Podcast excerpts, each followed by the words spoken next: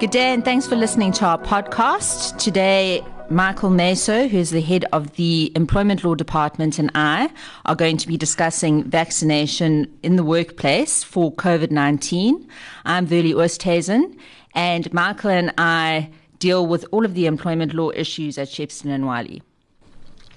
Yep, I'm Michael Naso, as Verlie has said, and I'm here to discuss the issue of uh, COVID 19 vaccination and the impact on, in the workplace.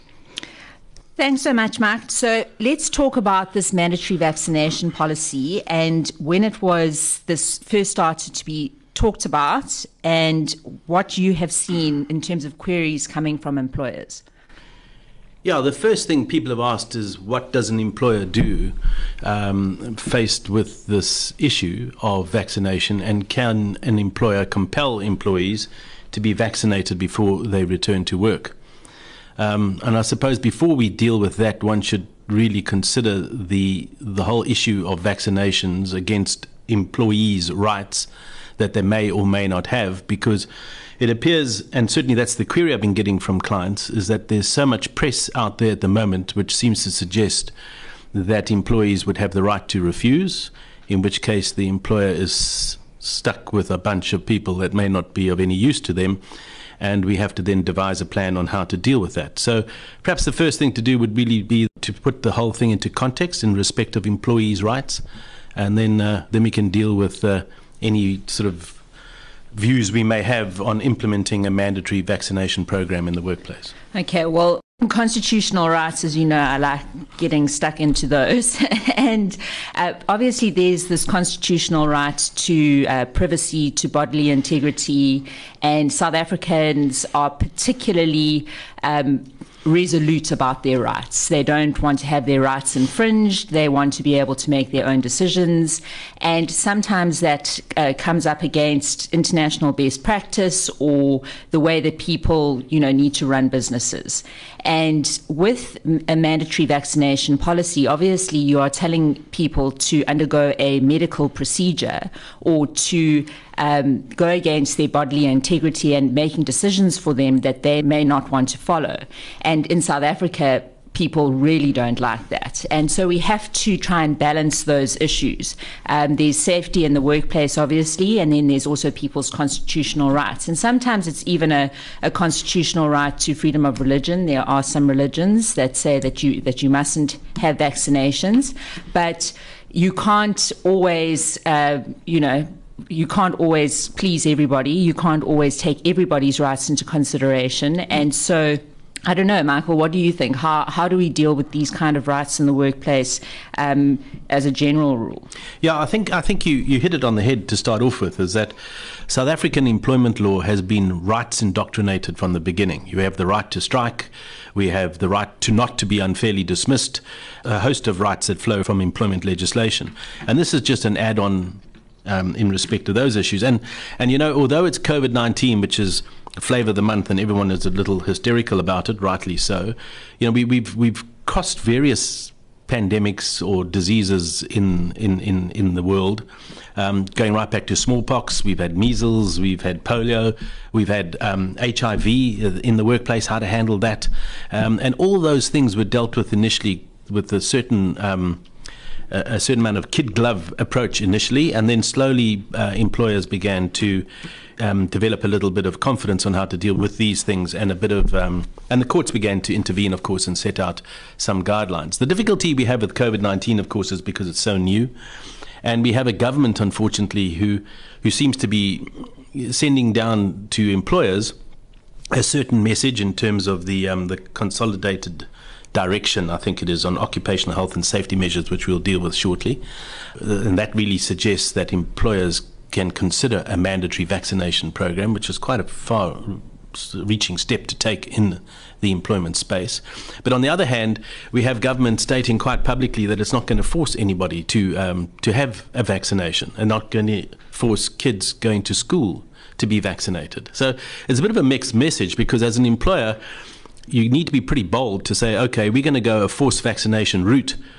But on the other hand, government seems to be giving people the right to choose, which means when I get to that crossroads, when I'm dealing with people who are refusing, how do I deal with them? How is the court going to approach this? Will they think it's fair if I dismiss, given that government has endorsed a, an element of choice in the whole program? And that's the dilemma that we will have to face. And unfortunately, we can't give you any crystal ball advice at this stage because the courts have yet to determine this issue, but we can give you we hope, a fairly reasoned um, response to the approach. And the balance is the critical issue that you've identified.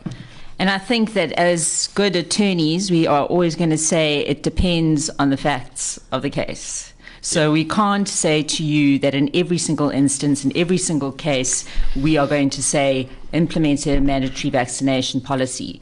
Because you want to have a situation where you can actually go to your employees and say to them, this is the story, these are the facts, these are the reasons why we are telling you that you have to have a mandatory vaccination. These are the exceptions to the rule, or this is the reason why there are no exceptions to the rule, because when you implement these kind of policies and it just seems like you're implementing them because you're just saying so, people get quite resistant.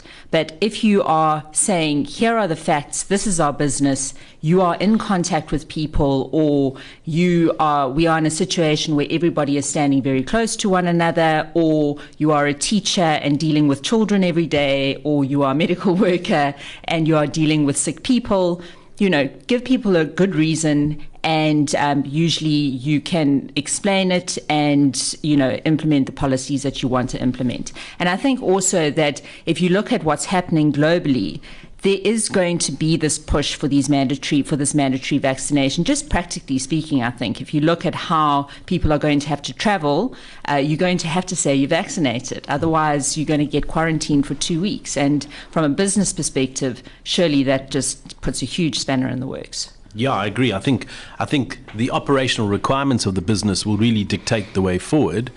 The difficulty with that, of course, and we'll deal with that later, is that if one follows that route to its end goal, the law requires a severance to be paid, um, unless a reasonable alternative is is offered and refused.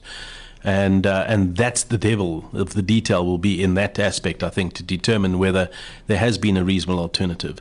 But you know, um, to come back to the old example of HIV, the Employment Equity Act has really got a provision in it that says you can't you can't have medical testing in the workplace um, unless it's an inherent requirement of the job.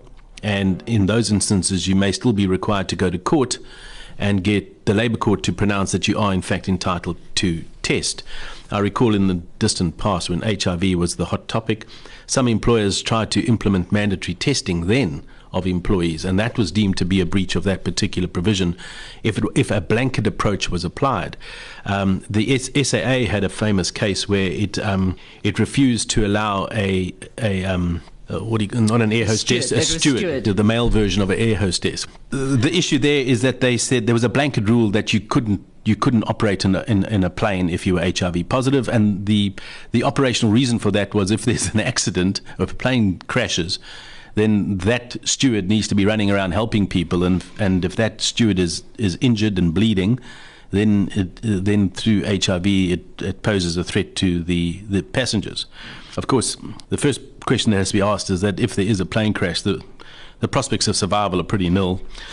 Um, so the, perhaps it wasn't the most radical uh, explanation to have. But but eventually, what the, what they did, they drilled down into the actual um, the medicine, uh, the science of the disease, and it worked out that there's certain degrees of uh, as the disease progresses.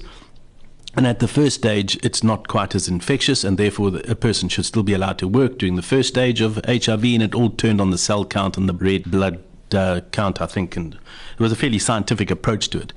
Now, I don't think that same scientific approach can be applied to COVID 19, but, but it gives you an, um, an idea that we already have legislation that says you can't test unless it's an inherent requirement to the job. Are you then so? Uh, COVID nineteen vaccination is really a form of a test. So we have to think carefully as to whether we're going to be able to get around that um, without um, breaching any rules and regulations. But but as you said, and I agree wholeheartedly, it'll turn on the inherent requirement of the job. If you've got a production line of of manufacturing motor vehicles, for instance, where you've got 1,000 employees working on a production line, cheek to jowl, one guy doing the wheels, one guy doing the wheel nut, one guy doing the fender, and they're working eight hour shifts, nine hour shifts. cheek to jowl in a large area, admittedly, but ventilation isn't great. Um, it's it's it's it's uh, it's legal in terms of the the Occupational Health and Safety Act, but but you still have these people that work cheek to jowl. They share canteen facilities. They get changed together. They've got lockers close together. Um, I think in those circumstances, it it would be it would be reasonable to expect those employees to be vaccinated. But also, you've got to consider the fact that in terms of those regulations, employees are allowed to say that they're not going to work because there's a danger yeah. that they're going to um, contract COVID 19. So, if they know that Mr. Smith, who is two people down in that production line, refuses to get vaccinated, and Mr. Smith is going to a whole lot of events with people who also refuse to be vaccinated, then you say, Well, I refuse to work because because I'm going to get COVID and you, Mr. Employer, aren't doing anything about it.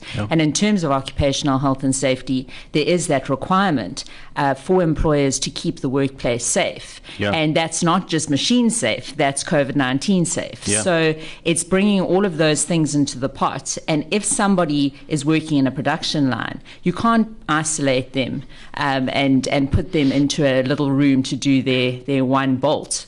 Uh, you actually have to have them in the production line And as we always go back to, it depends on the facts of the case. It depends yeah. on the structure of the business. It depends on all of those things. Cor- correct. I mean, and, and that is the, the main response you've seen in the press here that most employers have cottoned on to that section in the Occupational Health and Safety Act that there is a legal obligation upon an employer to ensure that the workplace is, or they, they need to take reasonable measures to ensure that the workplace is safe.